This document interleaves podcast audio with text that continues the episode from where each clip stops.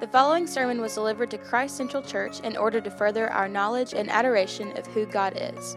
We pray that it displays the hope found in Christ and strengthens your faith in Him.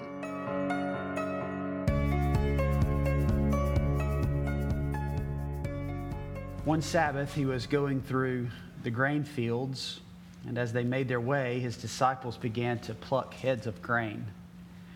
And the Pharisees were saying to him, "Look, why are they doing what is not lawful on the Sabbath?" And he said to them, "Have you ever read what David did when he was in need and was hungry, he and those who were with him? How he entered the house of God in the time of Abiathar the high priest and ate the bread of the presence, which it is not lawful for any but the priest to eat, and also gave it to those who were with him? And he said to them, the Sabbath was made for man, not man for the Sabbath. So the Son of Man is Lord, even of the Sabbath." And again, he entered the synagogue, and a man was there with a withered hand. And they watched Jesus to see whether he would heal on the Sabbath, so they, that they might accuse him. And he said to them, "Man with the withered hand, come here." And he said to them, "Is it lawful on the Sabbath to do good or to do harm, to save life or to kill?" But they were silent. And he looked around at them with anger, grieved at the hardness of their heart, and said to the man, "Stretch out your hand." He stretched it out, and his hand was restored. The Pharisees went out and immediately held counsel with the Herodians against him, how to destroy him. Let's pray together. Father, thank you for this opportunity that we have this morning to gather together to look into your word. Father, this is, we confess your words given to us from you. So, Father, this morning we pray that you would, by your grace and your Spirit's power, take it. Father, that you would use it, that you would bring understanding to it. God, you would help us be obedient to it. In Jesus' name we pray. Amen. What we've seen over the last few weeks as we've walked through the book of Mark together, that Jesus' ministry has received some, some pushback against the religious leaders of their day. And that pushback escalates um, pretty, pretty highly in this text today. And it goes from them sort of questioning him and pushing back on him and his ministry all the way to them now plotting how to kill him. And I was struck this week at just how quickly, how quickly that has come in Jesus' ministry. Um, I don't know that I'd ever sort of put together that, I mean, this is not very far. He's still in Capernaum. This is not very far into his ministry, and the Jewish leaders of his day are already plotting how to kill him. Well, the controversy from this text centers around issues related to the Sabbath day, the Sabbath day. So if we're going to understand all that's going on here, then we have to understand um, the place and the role and the history of the Sabbath. The Sabbath is a day of rest that began at the sundown, sunset on a Friday and lasted until the sunset on Saturday. The word Sabbath, the Hebrew word Shabbat, means to cease, or literally to, to sit. It is to, we understand, to, to not work. It finds its origins as a creation ordinance. In Genesis chapter two, we see in the creation story in verse one, "Thus the heavens and the earth were finished, and all the host of them. And on the seventh day, God finished his work that he had done, and he rested on the seventh day from all his work that he had done. So God blessed the seventh day and made it holy, because on it God rested from all his work that he had done in creation. This idea of a Shabbat, or a, a ceasing, a sitting, comes from God himself, in that on the seventh day of creation, his creation was finished and God rested. God didn't rest because he was tired. God didn't rest because he needed to rest. But he rested because his work was finished and he was pleased with his work. This serves as an example to creation. It serves as an example to those to whom he has created, that they are like him to rest on the seventh day. This is a creation Um, ordinance, something that God ordained from creation. There are a, a, a couple of other creation ordinances. One is work. Work was a creation ordinance, that God instituted work in creation. He made Adam, he made Eve, and he made them to work the, the ground um, there. Work is a creation ordinance. Marriage and procreation are creation ordinances. And then right along with it is this idea of a Sabbath. Now, it seems biblically that pretty quickly this day of rest came to also be a day of worship. And we see that in Genesis chapter four, in verses three and four, with Cain and Abel. Verse three, in the course of time, or literally, at the end of days, Cain brought to the Lord an offering of the fruit of the ground, and Abel also brought of the firstborn of his flock of their fat portions, and the Lord had regard for Abel's offering. So it seems from the text that it was on the Sabbath day that Cain and Abel brought their offerings to the Lord as worship. This idea of a day, one day a week, on the, the seventh day, as being a day of rest, of a Sabbath, was codified as part of God's moral law in the Ten Commandments. So God made it abundantly clear to his people that the Sabbath day, the, the seventh day of the week, the day on which that God had rested, that we are to keep it holy. Exodus twenty, verse eight. Remember the Sabbath day to keep it holy. This was put in as a part of God's moral law. Right up there, even, even with thou shalt not kill, right? It's not that thou shalt not kill is a more important commandment or a greater commandment than to keep the Sabbath day as holy. These are both equal in standing in God's moral law. And we saw this morning as we read through examples of God providing a way through the manna that the Sabbath day would be a different day and a day of rest, a day set aside to him. Now, this is a very brief Old Testament survey of the Sabbath day, just so you can have an idea clearly of where this came from, how quickly it became a day of worship, how it was put into God's moral law to keep it holy. And it is very hard to overstate the significance of the Sabbath for the Jews in the Old Testament and in Jesus' day especially. It is very difficult to overstate the significance of the Sabbath day for them.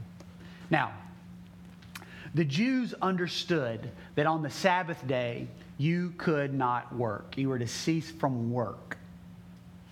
But that raised a question. Well, what is work? What does it mean to work? What does it mean to work? If you can't work, and we should cease from working, what does it mean to, to work? Well, they came up with some answers to that question as to what is work. And they clarified for themselves what was not allowed on the Sabbath mostly and what was allowed on the Sabbath. Now, before we get into the way that they did this, I just want to remind you that this was from good intentions. Because wouldn't you agree that it is good for God's people to desire to keep God's law? That's a good thing, right? So the Jews wanted to keep God's law. They wanted to keep God's moral law. And if God said, like, keep a Sabbath and make it holy, then we're going to find out, we're going to figure out how do we keep a Sabbath and make it holy. So this comes from good intentions, but they missed the whole point and purpose of God instituting a Sabbath. So the Jews have what is known as the ta- Talmud. So they have the Old Testament, God's Word, and then they have the Talmud, which is um, the historical, oral uh, teachings from way back in time. And I, who knows how many volumes are in the Talmud. I mean, it is just volume after volume after volume after volume. And it is a comprehensive written record of the Jewish oral law and the commentary on it. Here's what I mean by the Jewish oral law. Remember, so they have the Old Testament, they have God's law, but where they felt it needed to be added to, then the religious leaders would, would add to it, and it would be authoritative, just as authoritative as God's Word. And so throughout history, their, their oral traditions would be codified, put together in the Talmud. And they, they held it up right along with the Scriptures. The Mishnah is the first part of the Talmud. It is the oldest of the oral law from Jewish history. And in the Mishnah, they sought to clarify what it meant to work on the Sabbath day.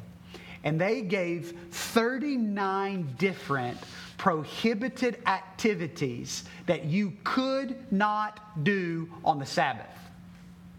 Here they are: sowing, plowing, reaping, binding, sheaving, threshing, winnowing, selecting, grinding, sifting, kneading, and baking. So all that dealt with bread, food. All of that. You could not shear wool. You could not wash wool. You could not beat wool. You could not dye wool. You could not spin. You could not weave. You could not make two loops. You could not weave together two threads. You could not separate two threads so that then you would have to reattach two threads. You could not tie something. You could not untie something. You could not sew stitches together. You could not tear. There was no trapping, no slaughtering, no flaying, no tanning, no scraping hides, no marking hides, no cutting hides to shape. You could not write two or more letters. You could not erase two or more letters. Now, why one letter was okay, I don't know. That's not letters to, you know, you wrote a letter. No, that's A, B. Well, not for them, but, you know, no yods. There was no building, there was no demolishing, there was no extinguishing of fire. There was no kindling of fire. There was no putting the finishing touch on an object. There was no transporting an object between a private domain and a public domain, and for a distance of four cubits within the public domain. This just gives you an idea of the way that the Jews saw the Sabbath day and what it meant for them to keep it holy, to keep it set apart. So they had taken what God had said, keep the Sabbath day holy, and cease from work. And they had added law upon law upon law upon law upon law upon law upon law upon law throughout the generations. This is what they had done. This is how serious they had taken the Sabbath. And this is the background of the question that the Pharisees have for Jesus. So Jesus is passing through a field, and his disciples are hungry, and they reach down and they pluck a piece of wheat. On the Sabbath day, verse twenty-three, he was going through the grain fields, and as they made their way, the disciples began to pluck heads of grain. Now remember, the first part of the prohibitions in the Mishnah had to do with eating. You could not harvest. Well, here are your guys. They're harvesting. Now, you know and I know full well there's a big difference between walking through a field and plucking a grain than there is a full-blown harvest. But for a, a, a Pharisee's heart, these are the same thing. So the Pharisees were saying to him, look, why are they doing what is not lawful on the Sabbath? What is not lawful on the Sabbath? Where are they getting this, that this isn't lawful? They're getting it from their own authority. They're getting it from their own oral histories. So Jesus hears them, and he says to them, have you never read what David did? When he was in need and was hungry, he and those who were with him, how he entered the house of God in the time of Abiathar the high priest, and he ate the bread of the presence, which is not lawful for any but the priest to eat, and also gave it to those who were with them. So he he he brings to them the story from First Samuel chapter twenty-one, where David is not yet the king, but he is the, the promised king. He is the anointed king, but Saul is the king. And Saul is chasing David in an attempt to kill him. And so in his in his running from David, in his I mean from Saul, in his fleeing from David, he and his men, they are they're hungry, and they come to the house of God. And he goes in, and Ahimelech is the high priest. Now, you might have a question of why Jesus says Abiathar and and in the days of Abiathar, and First Samuel twenty-one is the high priest is Ahimelech. There, there's even a pretty famous person, author, who uses this text as his source of the unraveling of his faith. But there's a perfectly good explanation for it, and if you have some questions as to what it is, I'd love to talk to you about it. We don't have time this morning. But he comes to the high priest, David, and he says, is there anything that is here for me to eat, for my, my people to eat? And the high priest says, the only thing we have is the bread of the present. So it's this bread that's set before God as an offering. And the only ones who can eat this bread are the, are the, the priest, the, the holy ones that have been consecrated before the Lord. And so his question to David is, you know, are your men clean? Are your men clean? Are you and your men clean? And according to Jewish tradition, they weren't. But this is David. And so guess what he did? He took it and he ate. The high priest gave it to him, and they gave it to his his His men. This is David. This is the anointed king. And he and his men are hungry. And so Jesus asked them a question. You want to talk about what's lawful and what's not lawful? Do you remember First Samuel twenty-one? David, running from Saul, enters into the house of God, and it was not lawful for him to eat the bread, yet he ate the bread. It was not lawful for his men to eat the bread, but his men ate the bread.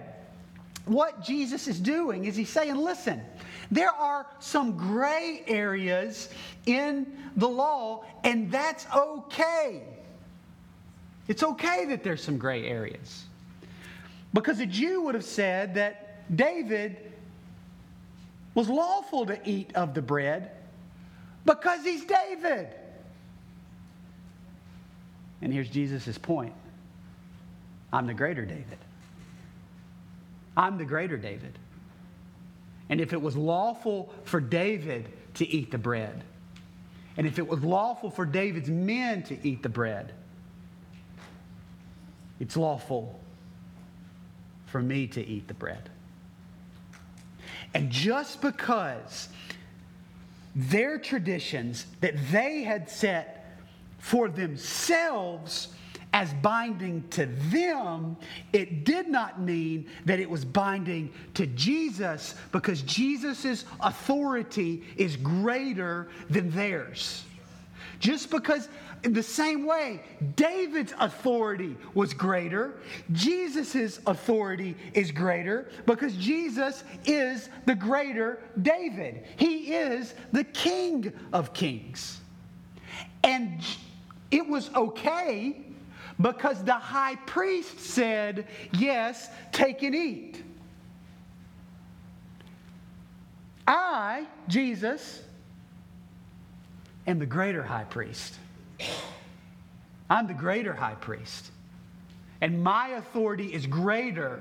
And I can say, whether it's lawful or not, what you have to say as what's being lawful is not binding on me.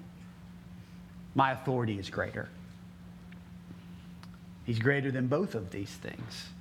This, this is what Jesus says in the parallel account in Matthew chapter twelve, starting in verse one.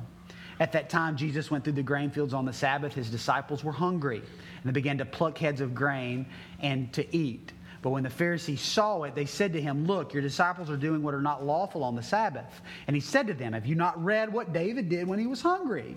And those who were with him, how he entered the house of God and he ate the bread of the presence, which was not lawful for him to eat, nor for those who were with him, but only for the priests. Or have you not read in the law how on the Sabbath the priests in the temple profane the Sabbath and are guiltless? I tell you, something greater than the temple is here. What's greater than the temple to a Jew? Nothing. But Jesus says there's something greater than the temple, and it's me. I'm greater. I'm greater than the high priest. I'm greater than David. I'm greater than the temple. And my authority supersedes all of those. If you'd have known it, you'd have known what this means. I desire mercy and not sacrifice. You would have not condemned the guiltless. For the Son of Man is Lord of the Sabbath. And Jesus reminds them of the purpose of the Sabbath. Verse twenty-seven, back in Mark, the Sabbath was made for man, not man for the Sabbath. Now, what does that mean? It means that the Sabbath was made for the good of man. God instituted the Sabbath for our good, and you guys have reversed it. You've taken it from being something good that was for our joy, and you've made it something else altogether. Now, where do I get that God made the Sabbath for our good and for our joy? Well, that's seen in Isaiah fifty-eight, in verses thirteen and fourteen. If you turn back your foot from the Sabbath, from doing your pleasure on my holy day, and call the Sabbath the, a delight and a holy day for the Lord, honorable. If you honor it, not going your own ways, or seeking your own pleasure, or taking idly. So if you take the Lord's Sabbath and you honor it, not in your own ways, but in God's ways. And you call it a delight. Then you shall take delight in the Lord, and I will make you ride on the heights of the earth, and I will feed you with the heritage of Jacob your father, for the mouth of the Lord has spoken. What's God saying through Isaiah? He's saying that I have instituted a Sabbath for you to take it, not according to your own ways, but to do with what with it what God had intended. And that is to rest and to find your satisfaction in Him. Then I will, through the Sabbath, fill you with joy. As you cease from working and you rest before the Lord, and you honor Him, and you bring offerings to Him, and you worship Him, then I will bless you. You will find your delight in me. The Sabbath was made for delight. What has the, what have the Jews done? They've taken it from delight to drudgery. The Sabbath was for rest, and it was for freedom.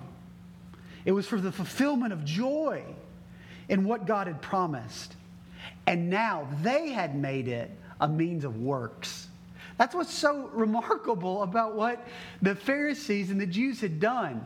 In their effort to make sure that you didn't work on the Sabbath, they made it a means of works to earn forgiveness.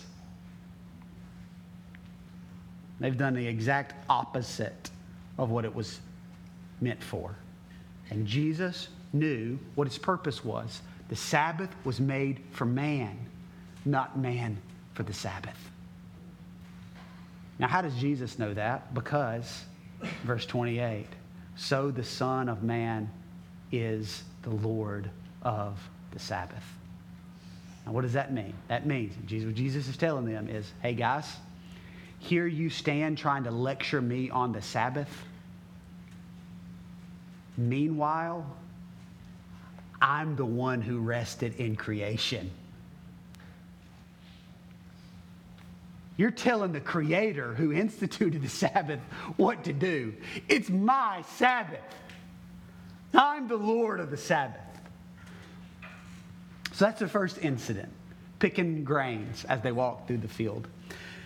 Then comes the second incident in chapter three. And again, he entered the synagogue, and a man was there with a withered hand. And they watched Jesus to see whether he would heal him on the Sabbath so they might accuse him. I mean, these are some nice church people, aren't they? I mean, just watching. I'm just watching you because you're going to mess up, and I can't wait for you to mess up because I'm going to nail you to the carpet for it, right? You think they were Baptists? They might have been. They're looking for something. They're looking for something. And of all the things they're looking to see, they're looking to see, is Jesus going to heal this man on the Sabbath? Now, that sounds crazy to me, and that sounds crazy to you, but it wasn't crazy to them. They had laws concerning healings on the Sabbath. And you could heal on the Sabbath, but only if you were healing somebody from a life-threatening situation. So if the life, their life is on the line, then you can heal them on the Sabbath. But if it's just a withered hand, you come back tomorrow. There's a similar story in Luke thirteen. Luke thirteen, verse ten. Now he was teaching in one of the synagogues on the Sabbath, and behold, there was a woman who had a disabling spirit for eighteen years. She was bent over and could not fully straighten herself. And when Jesus saw her, he called her over and said to her, "Woman, you are freed from your disability." And he laid his hands on her, and immediately she was made straight, and she glorified God. But the ruler of the synagogue, indignant because Jesus had healed on the Sabbath, said to the people, "There are six days in which work ought to be done. Come on those days and be healed, not on the Sabbath day." So the Lord answered him, "You hypocrites, do not each of you on the Sabbath untie his ox or his donkey from the manger and lead him away to water. And ought not this woman, a daughter of Abraham, whom Satan bound for eighteen years, shouldn't she be loose from the bond on this Sabbath? You'll untie your donkey, but you won't let me untie her. This daughter of Abraham, you won't let me do that. And he said these things. As he said these things, his adversaries were put to shame. And all the people rejoiced at the glorious things that were done by him. So here he is in the synagogue on a Sabbath, and a man with a withered hand comes, and they are watching to see what Jesus is going to do. And he said to the man with the withered hand, come here. And he said to him, it is, is it lawful on the Sabbath to do good or to do harm? To save a life or to kill? But they were silent. They didn't have nothing to say to him. And he looked around at them with anger, grieved at the hardness of their heart, and said to the man, stretch out your hand. And he stretched out his hand, and his hand was restored. And the Pharisees went out and immediately held counsel with the Herodians against him and how to destroy him. Jesus, knowing the intentions of their heart and the hardness of it, says, what is lawful? You want to talk about the law? What is lawful? Is it lawful to do good or to do harm? Which one is it? To do good or to do harm? You see, here's the thing. The, the Pharisees had one goal on the Sabbath. One goal. And do you know what it was? Not to do things. That was their goal.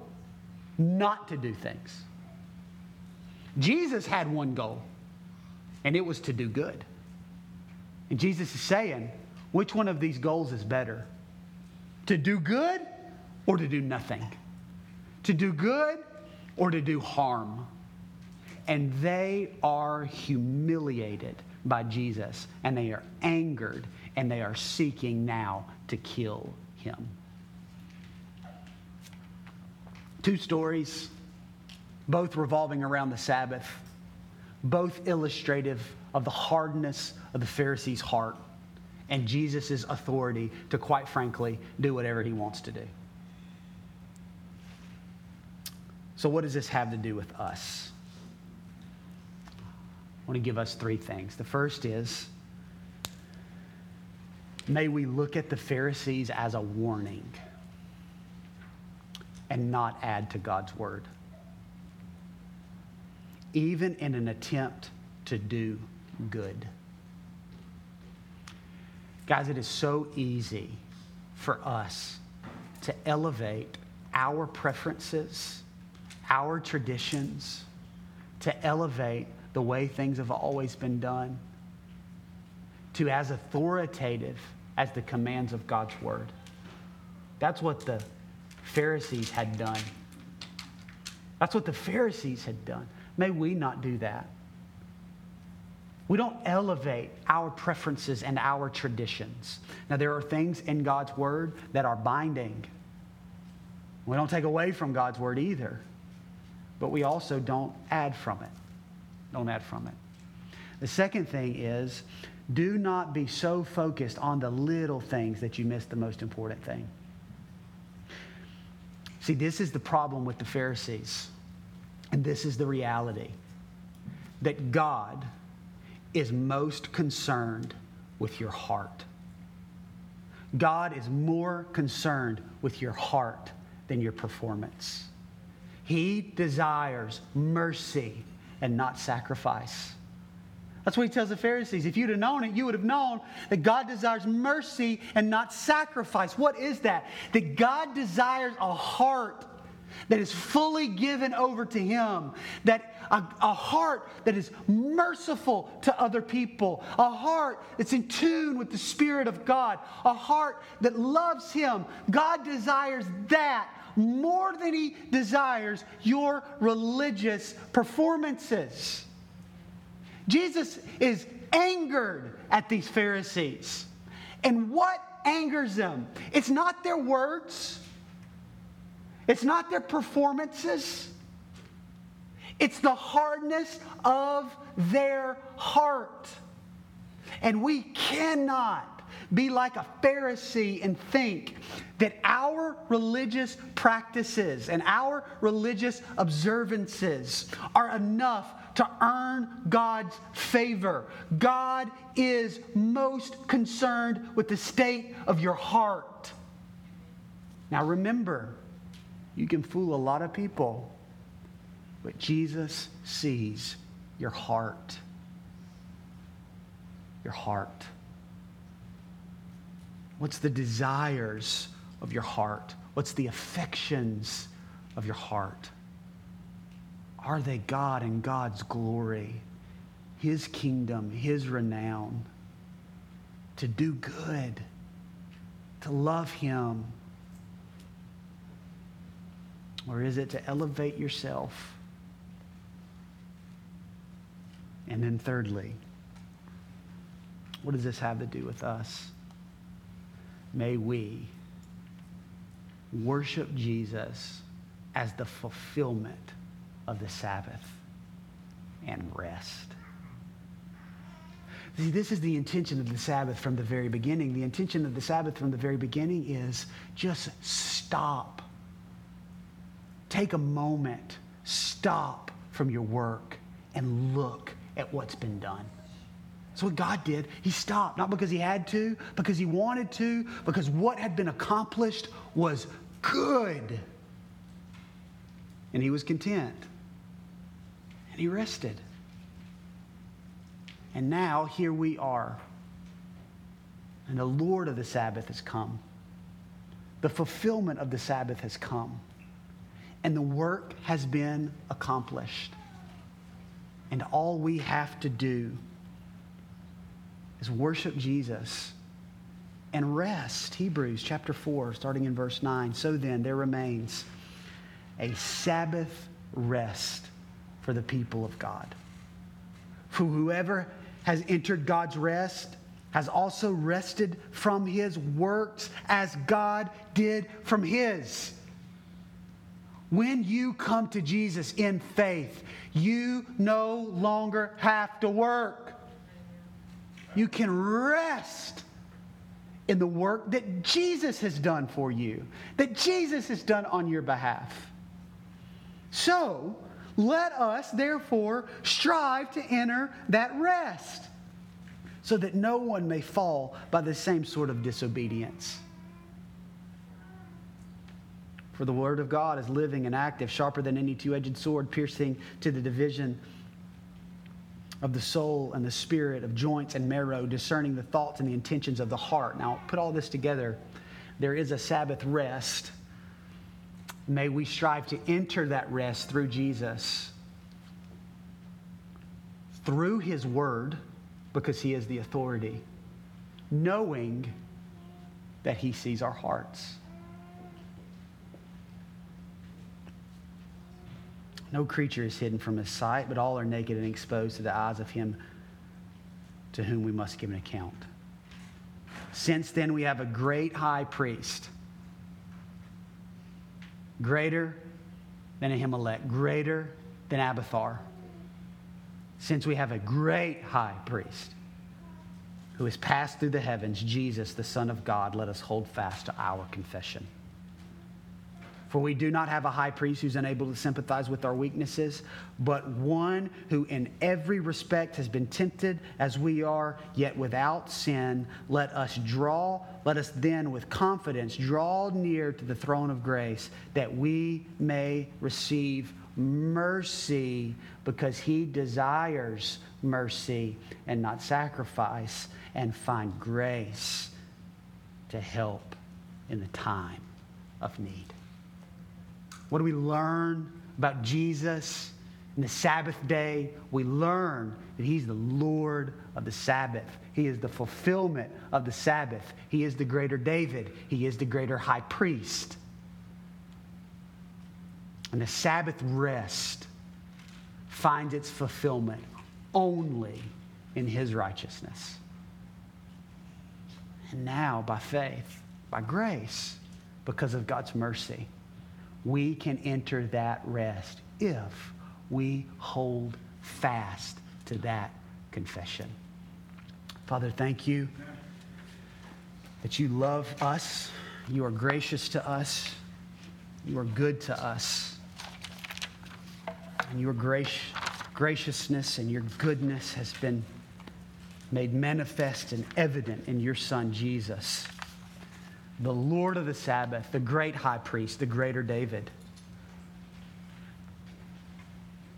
And God, how good it is to know that in Jesus we find fulfillment, we find a fullness of joy,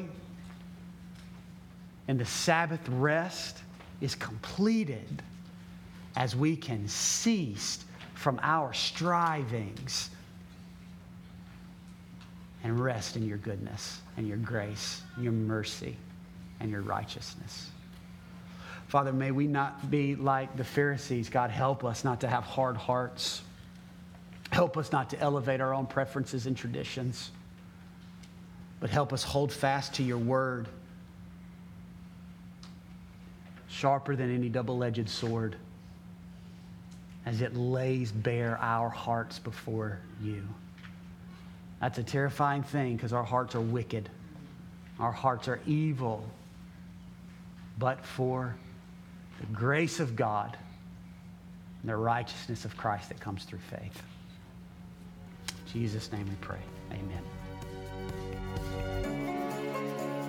Thank you for listening to this Christ Central Church sermon series. To find our gathering location and more sermons, visit christ central church dot net.